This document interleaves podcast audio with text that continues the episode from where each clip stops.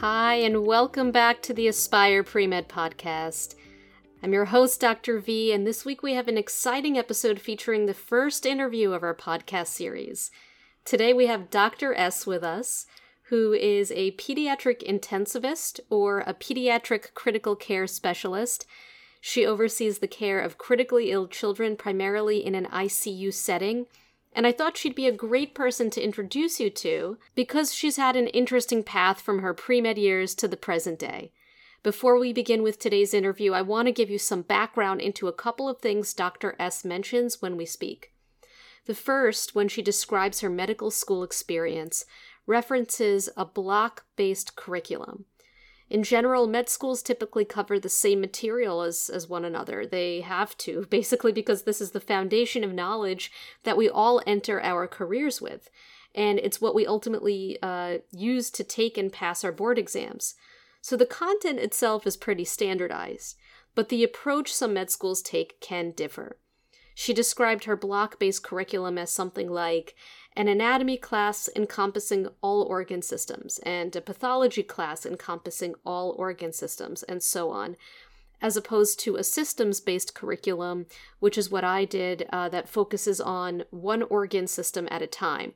So we'd have a nephrology block followed by our musculoskeletal block, and so on. The other thing that Doctor S mentions is her time spent working as a pediatric hospitalist.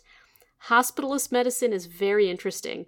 You know, um, back in the day, it was not uncommon to see pediatricians who worked in private practice admit their patients to the hospital when they needed inpatient care. And uh, they would round on their patients in the morning in the hospital, make a plan with the nurse and the team there before going to the office for their outpatient responsibilities. Now there are teams of pediatricians who work exclusively in the hospital, specializing in the unique world of inpatient pediatric care. Recently, there are now even fellowship programs um, where one can receive specialty training in this, and even a certification process you can go through. So if you enjoy general pediatrics but gravitate toward the unique challenges of hospital-based medicine, this may be a path to consider. Finally, in terms of what Doctor S currently does, pediatric critical care, the path to this career most commonly involves four years of med school, three years of pediatric residency, and then another three years of pediatric critical care fellowship to specialize in I C U work. If you enjoy the prospect of taking care of medically complex patients, find human physiology interesting, are excited about the idea of collaborating with multiple specialties in a team-based approach, and are great at staying cool and thinking quickly on your feet, this may be a field to consider exploring. So without further ado, here's my interview with pediatric intensivist Doctor S. Thank you for joining us, Doctor S. First of all, what was your pre-med experience like? And looking back now from the perspective of an attending physician, is there anything you wished you knew as a pre-med or anything you would have done differently? So um, to answer that, I, and I think, you know, picking the major that excites you um, is, is really the way to go. So I, I was a neuroscience major thinking that I might go to graduate school for the neurosciences. And to this day, the, the brain fascinates me. And I really enjoyed the um, the curriculum there. Uh, pre-med was essentially interwoven into the neuroscience uh, major. And so it wasn't really extra work. It was just, you know, part of the same program there. I don't know if I would have done anything differently or, or if, if any knowledge now as an attending physician would, would have helped guide me differently. I think I, I can be I, I can be confident in saying this, that you, you want to study what, what you what you like, what makes you get up in the morning and uh, and go to that class and, and intrigues you. And, and if the pre-med is woven into that, like it is with a lot of the science majors, then that's fantastic. Uh, but whatever it is that you do, you, you have to you have to want to get up and go to that class and, and, and take that test and almost enjoy it like a puzzle. I love that. Um, so many of our listeners are science majors. So many of our listeners are non-science majors. But that's, I think, exactly the secret there is uh, having that incentive to get excited and get up in the morning and go to that class. Moving a little bit more into the future, was medical school what you thought it would be? Why or why not? You know, medical school when I attended and where I attended was a block curriculum. And uh, I know there's also systems-based curricula that exist out there, but mine was block-based. And no, the first two years was oh my God, it was like finals all the time. Uh, it was like finals week all the time. And it was a lot of content. Uh, and unfortunately, it was, the volume was such that it, even though it was intrinsically interesting to me, it was difficult to appreciate that because it was so back to back to back and so full. It was a lot. Yeah. And uh, I think that's when you, you enter medical school, you unfortunately lose a, a little bit of the awe because it's so it's so packed. It's funny. I think uh, we hit on this in a, in a prior episode, actually, about I, I know me personally, I had to change a lot of my study habits to to cater to that volume, you know, that it, it kind of was very, very different from the pre-med experience where it was still complex. It was still complicated in many ways. It was interesting, but it was just there was so much. So you had to rely on different things. Uh, mnemonic devices really helped get me through a lot of med school looking back. But I, I totally agree with you. It was it was uh, uh, definitely not something that I expected in terms of volume. It was a lot. And speaking generally, what is something that you needed to lean on to help you navigate your path to becoming a physician? Having a study buddy uh, really helps. And uh, at that phase of my life, I I was together with somebody uh, and uh, a lot of studying and a lot of a lot of kind of thinking about life outside of studying. So having a study buddy, I think I think does it, or a study group. And you know, you know, at the end of the second year, I believe, um, there's the white coat ceremony where you're kind of anointed. You, you've you've you've kind of intaken this material, right, and then you're going to go off into the world and see patients. So I think kind of preserving, even though it can feel really um, heavy and, and all the material and the volume, and you're in the in a room, you're studying, your brain is processing constantly.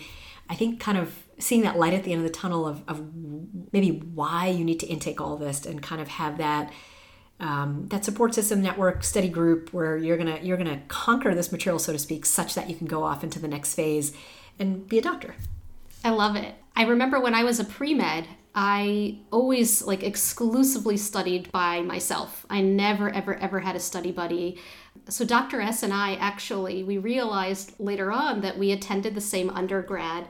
And um, we we met many years later. You know, we we actually uttered our first words to each other many, many years later when we were coincidentally both in the same fellowship uh, rotation in the cardiac I C U. She was going through a pediatric critical care fellowship, and I was going through a cardiology fellowship, and we met that way through that rotation. But we actually were in the same undergrad, in the same pre-med program, studying, we found out, in the same lounge, in the same like room, but neither of us actually processed that or interacted with e- with with each other, because I think, I know for me personally, it felt like it was part of the culture. I felt like in that pre-med world, in the in the college that we went to, for me at least, it felt more like of an isolating experience. And then once I hit med school, it became a lot more collaborative. People wanted to study together, help each other out. And that sort of set the tone, I think, for everything professionally after that, which was cool. Um, it would have been nice if, if we met, we actually uttered hello to each other yes. uh, during that time. But yes. but I always thought that was interesting. So, okay. I understand, Doctor S, that you had uh, a global health experience. What was that like for you? I had had an experience, I guess I should say, fourth year of medical school, when I went and participated in a rural health project in India, uh, where my family is from.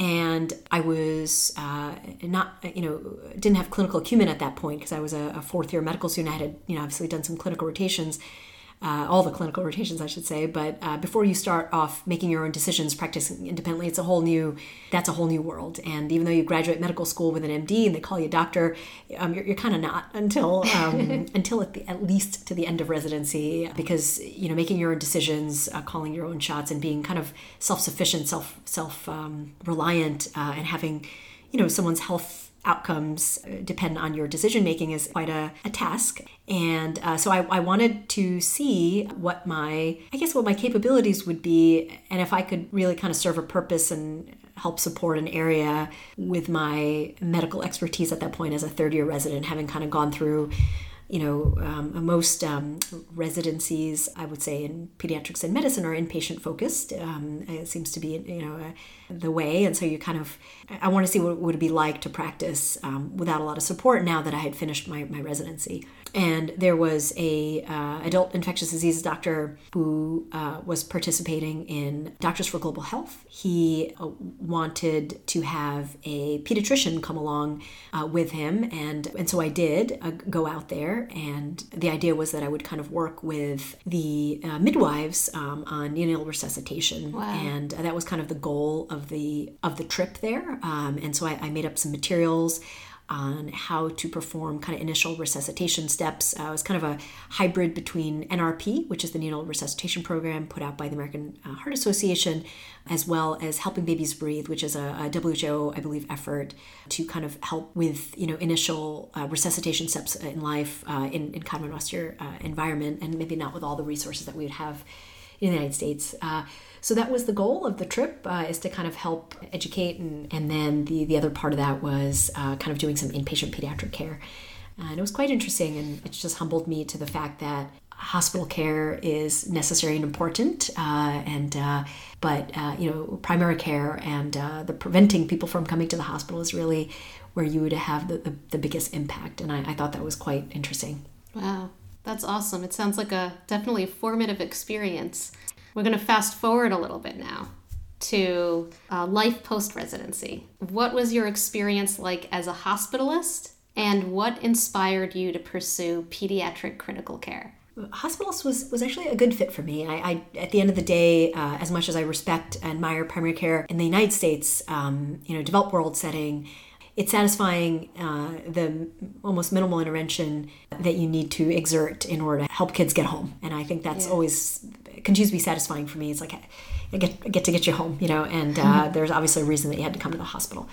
So I did that for a couple of years. It was, it was very interesting, um, kind of a hybrid between a community hospital and academic center. So we saw kind of bread and butter inpatient pediatric Uh, cases, and then the tertiary care centers where we did uh, some time as well, and uh, a lot of time spent in a level two uh, nursery. So kind of, again, basic resuscitation of the newborn, and uh, that was it was all very interesting. But as I kind of did that for a couple of years, it occurred to me that I there there was something that I wanted to know in, in a little bit more detail, I guess, physiology of the yeah. pediatric body. Um, And uh, critical care to me seemed like a, a logical extension of just a little bit of a deeper understanding in that realm.